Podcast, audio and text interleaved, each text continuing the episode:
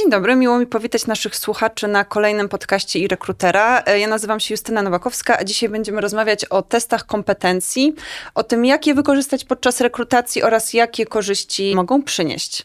E, moimi rozmówczyniami są dzisiaj Agnieszka Szostek, ekspertka do spraw rekrutacji i mobilności wewnętrznej w mBanku, gdzie na co dzień wykorzystywane są właśnie testy kompetencji oraz Monika Marciniak, współzałożycielka firmy Talent Bridge, zajmującej się tworzeniem takich testów. Talent Bridge jest też partnerem naszej platformy i Recruiter Hire Marketplace. E, jest to platforma oferująca różnorodne, zintegrowane usługi i narzędzia wspierające pozyskanie i utrzymanie talentów. Dzień dobry, cześć. E, cześć. Bardzo się cieszę, że przyjęłyście nasze zaproszenie. E, mam nadzieję, że po naszej rozmowie testy kompetencji nie będą stanowić żadnych tajemnic dla naszych słuchaczy.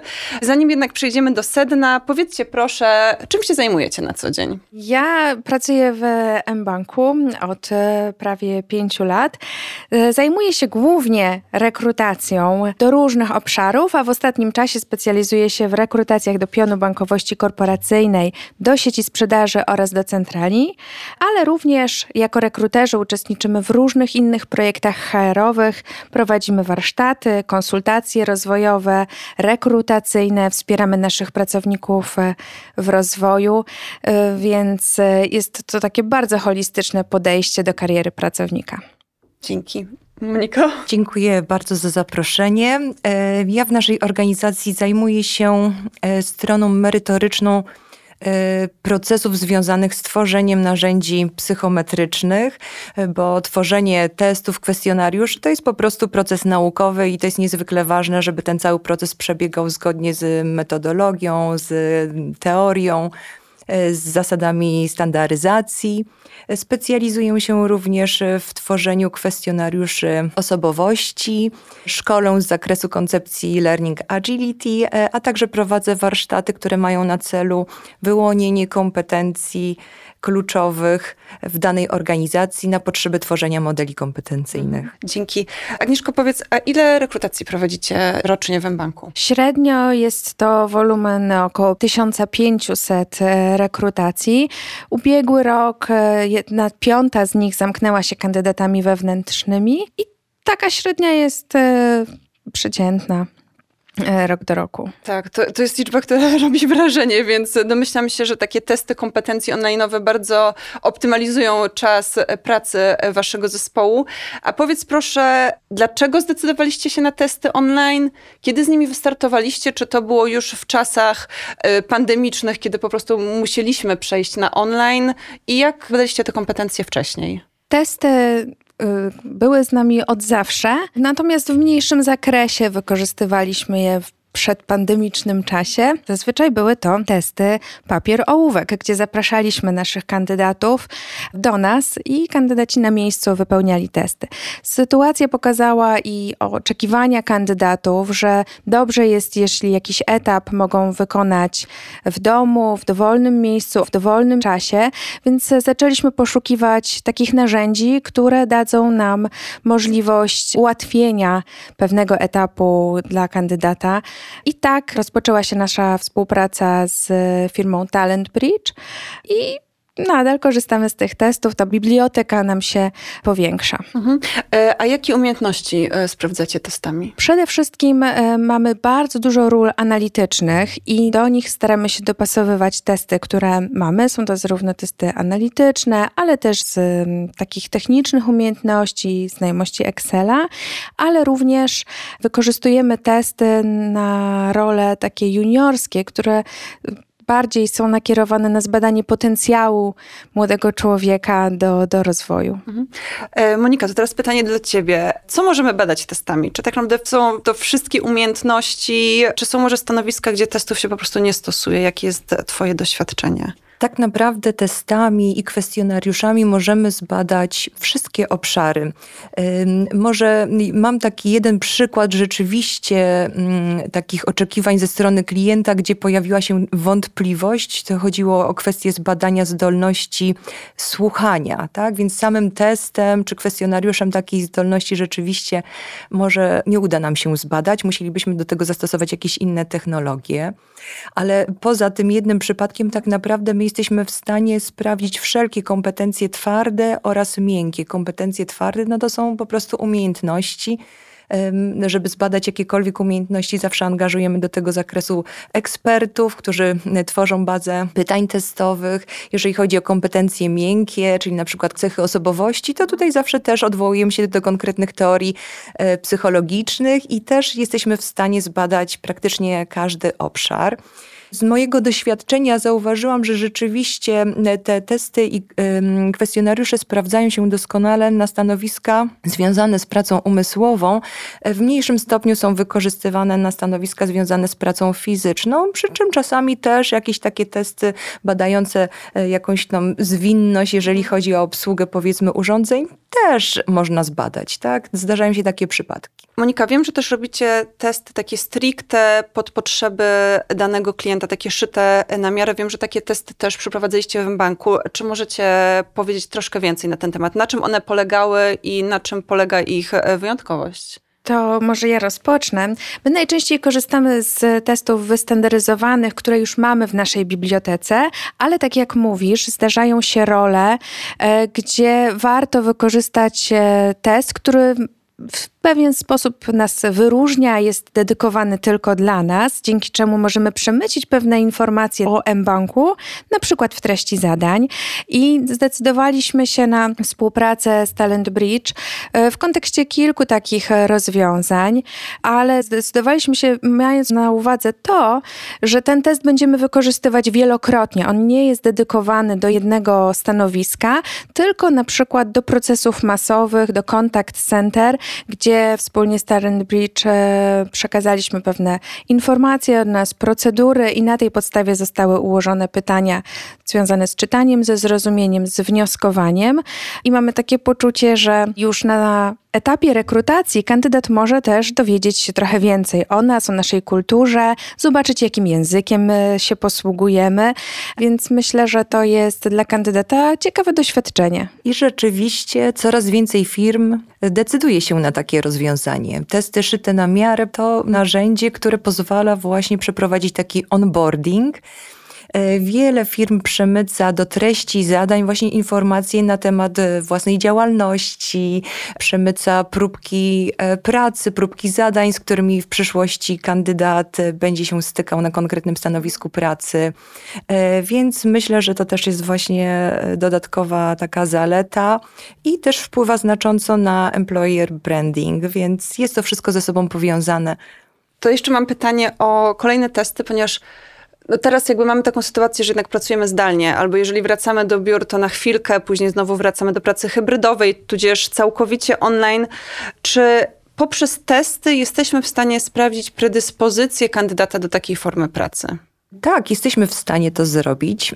Jeżeli chodzi o samą pracę zdalną, no to jest to ciekawy temat i warto na ten temat spojrzeć zarówno od strony pracownika, jak i pracodawcy. Mhm.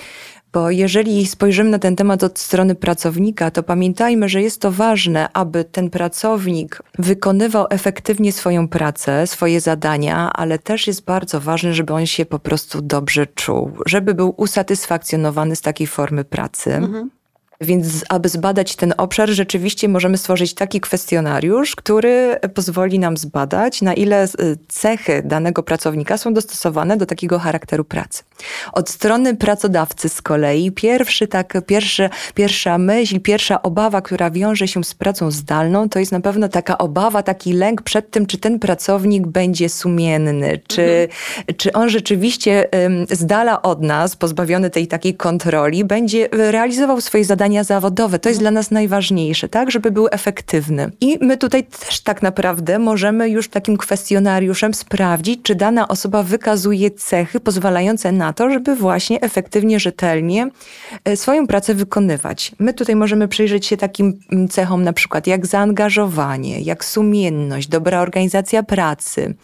Jeżeli praca zdalna wymaga dobrej komunikacji, pracy zespołowej, to też mo możemy zbadać ten obszar komunikacyjny Jeżeli jest to stanowisko takie mocno indywidualne, to możemy sprawdzić samodzielność danego pracownika.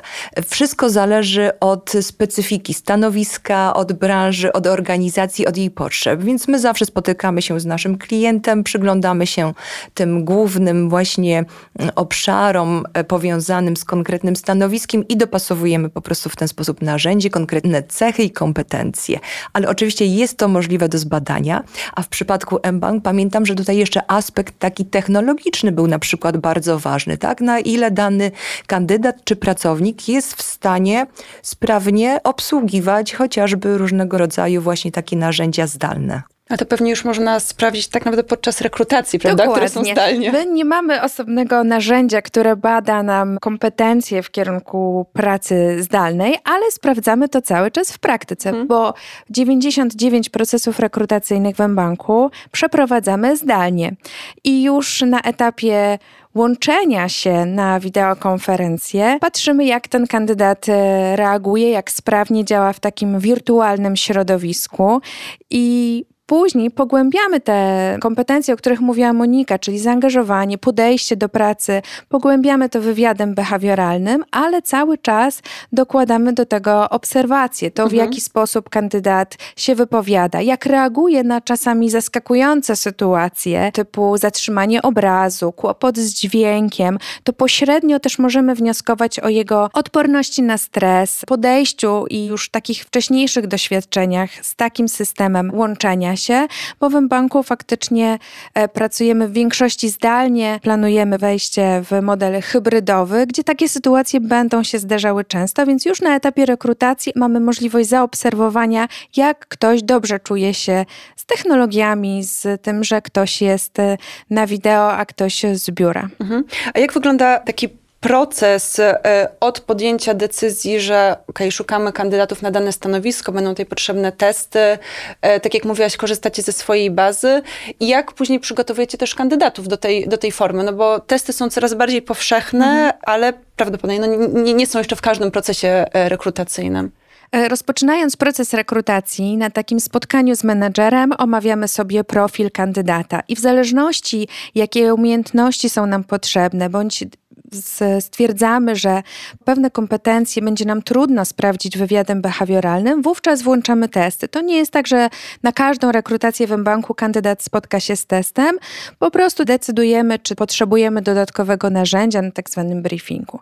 Następnie, jeżeli podejmujemy taką decyzję, że włączamy na pewnym etapie testy, te testy możemy włączyć jako pierwszy etap rekrutacji, bądź też już dla finalnych kandydatów. Nie mamy tutaj od razu określonego z góry, jakim tropem idziemy. To zależy przede wszystkim od stanowiska, od trudności procesu. Natomiast jeżeli podejmujemy decyzję, że włączamy w to testy, ja do takiego kandydata najpierw dzwonię i uprzedzam, że zapraszamy na kolejny etap, będą nim testy online i w tej rozmowie telefonicznej informuję, co się może zdarzyć i co się zdarzy.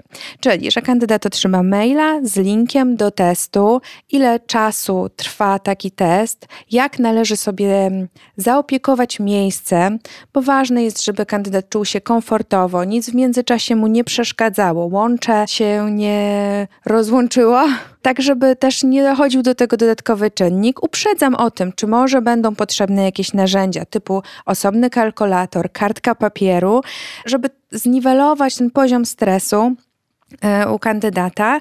Z reguły dajemy kilka dni na wypełnienie takiego testu. Fajnie, jeśli się to zawiera w czas weekendu, ponieważ wtedy z czystą głową możemy podejść do rozwiązania tego testu. I to, co ważne, niezależnie jaki wynik kandydat osiągnie, to możemy się z nim podzielić też wynikiem w postaci raportu, bo dysponujemy taką baterią testową, gdzie ten raport sam się generuje. E, I później możemy wyniki kandydatów odnosić do grupy normalizacyjnej, bądź też porównywać wyniki konkretnych kandydatów między sobą, co też ułatwia podjęcie e, decyzji. Więc staramy się być w kontakcie przed wysłaniem testu, jak również e, po. Czasami kandydat prosi o dodatkową interpretację, co to znaczy, że osiągnął wynik na poziomie 70 centyla, mhm. więc też mamy wiedzę, żeby to wytłumaczyć, jak to jest rozumiane. To, o czym właśnie Agnieszka powiedziała, to są naprawdę takie bardzo dobre praktyki. Jeszcze e, jakiś czas temu testy rekrutacyjne po prostu źle się kojarzyły. Przede mhm. wszystkim źle się kojarzyły kandydatom. My w obecnej chwili bardzo dużą wagę przywiązujemy do tego, żeby te testy rekrutacyjne były narzędziami przyjaznymi zarówno od strony rekrutera, tak żeby tą pracę ułatwiały, żeby były jak najbardziej zautomatyzowane, e, żeby dostarczały jak największą liczbę takich wartościowych informacji umożliwiających ostateczne, takie trafne wyciągnięcie wniosków ale też dbamy bardzo o stronę kandydata. I to, o czym Agnieszka wspomniała, właśnie tutaj ta etyka pracy z takimi narzędziami jest niezwykle ważna. mBank szanuje swoich kandydatów i wyraźnie to pokazuje, chociażby tym kontaktem przed, tak, wprowadzenie kandydata w takie bezpieczne środowisko, później feedback, to też jest no, bardzo ważny taki element stanowiący cały ten proces stosowania narzędzi psychometrycznych. My, jako twórcy tych narzędzi z kolei przykładamy dużą wagę, żeby one były atrakcyjne dla tych naszych kandydatów, tak? E, żeby sama platforma była intuicyjna, żeby były te testy atrakcyjne pod względem wizualnym, żeby treści były też ciekawe, więc ten cały obszar staramy się bardzo, żeby był właśnie mocno tak zadbany. Mhm.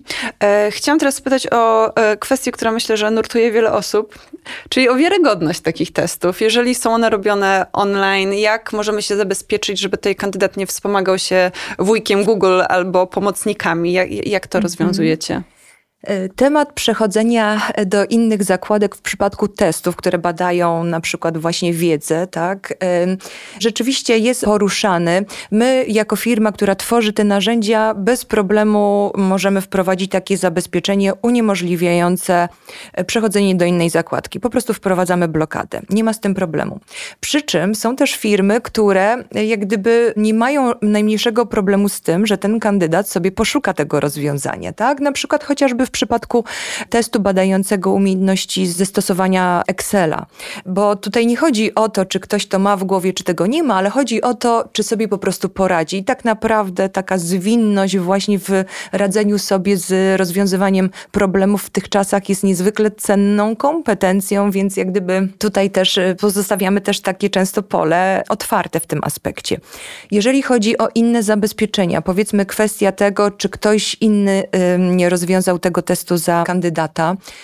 E, no, jedynym takim rozwiązaniem, które rzeczywiście pozwalałoby nam się upewnić, że rzeczywiście to jest ta dana osoba, która udziela odpowiedzi, no to jest pewnie włączenie, uruchomienie kamerki. Od strony technologicznej jest to możliwe do zrobienia. W momencie, kiedy kandydat klika w link i rozpoczyna test, to w tym samym czasie ta kamerka rzeczywiście może zostać uruchomiona i możemy nagrać sobie obraz i przekonać się, że rzeczywiście to ten kandydat udziela odpowiedzi. Przy czym jest to kwestia mocno kontrowersyjna, kontrowersyjna. Są organizacje, które taką potrzebę zgłaszają, tak? bo jednak mają takie poczucie, że skala jakichś tam powiedzmy oszustw w tym aspekcie jest dla nich niepokojąca. Ale no, to już pozostawiamy ku rozwadze każdej mhm. z organizacji. Jest jeszcze kwestia kwestionariuszy osobowości, bo y, testy to jest jedna rzecz, tak? To mamy obszar, który bada pewne umiejętności. W testach mamy coś takiego jak odpowiedź poprawną i niepoprawną, więc to jest też łatwe do zweryfikowania. Jeżeli chodzi o kwestionariusze, no tutaj w procesie rekrutacji pojawia się taka duża pokusa zmanipulowania tymi wynikami, no bo mamy tak zwaną grę o wysoką stawkę. Ten element rywalizacji o dane stanowisko jednak się pojawia i ludzie mają taką skłonność do tego, żeby przedstawić siebie w lepszym świetle. Y, to znaczy też mają taką chęć zawalczenia o to stanowisko. Czasami u kandydatów pojawia się wizja, wizja tego, jaki jest ten idealny pracownik, co ten pracodawca sobie tam, czego oczekuje, przy czym też zaznaczę, znaczy, że ta wizja kandydata niekoniecznie musi być spójna z tym wyobrażeniem pracodawcy. E, no ale załóżmy, że sobie wyobrazimy, no i po prostu są narzędzia, są skale, które taką manipulację umożliwiają. To jest między innymi skala Likerta, ale my w związku z powyższym stosujemy zaawansowane metody psychometryczne, między innymi IRT, która jednak tą pole do manipulacji mocno ogranicza.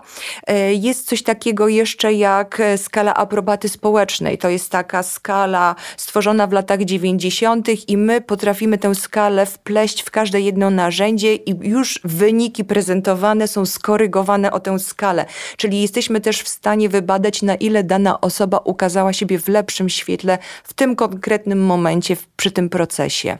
Więc myślę, że wiarygodność takich narzędzi, ich rzetelność i trafność są już w tych czasach naprawdę na wysokim poziomie. Mhm. To rzeczywiście brzmi to, co mówisz, e, fascynująco, ale myślę, że uspokaja wiele osób, że rzeczywiście tutaj nie, no nie, tak. nie, nie, da się, prawda, za Bo tutaj odwołujemy mhm. się do, do nauki, do psychometrii, do statystyki. Tak. Oczywiście e, są też sceptycy, którzy mhm. ostrożnie podchodzą do takich narzędzi.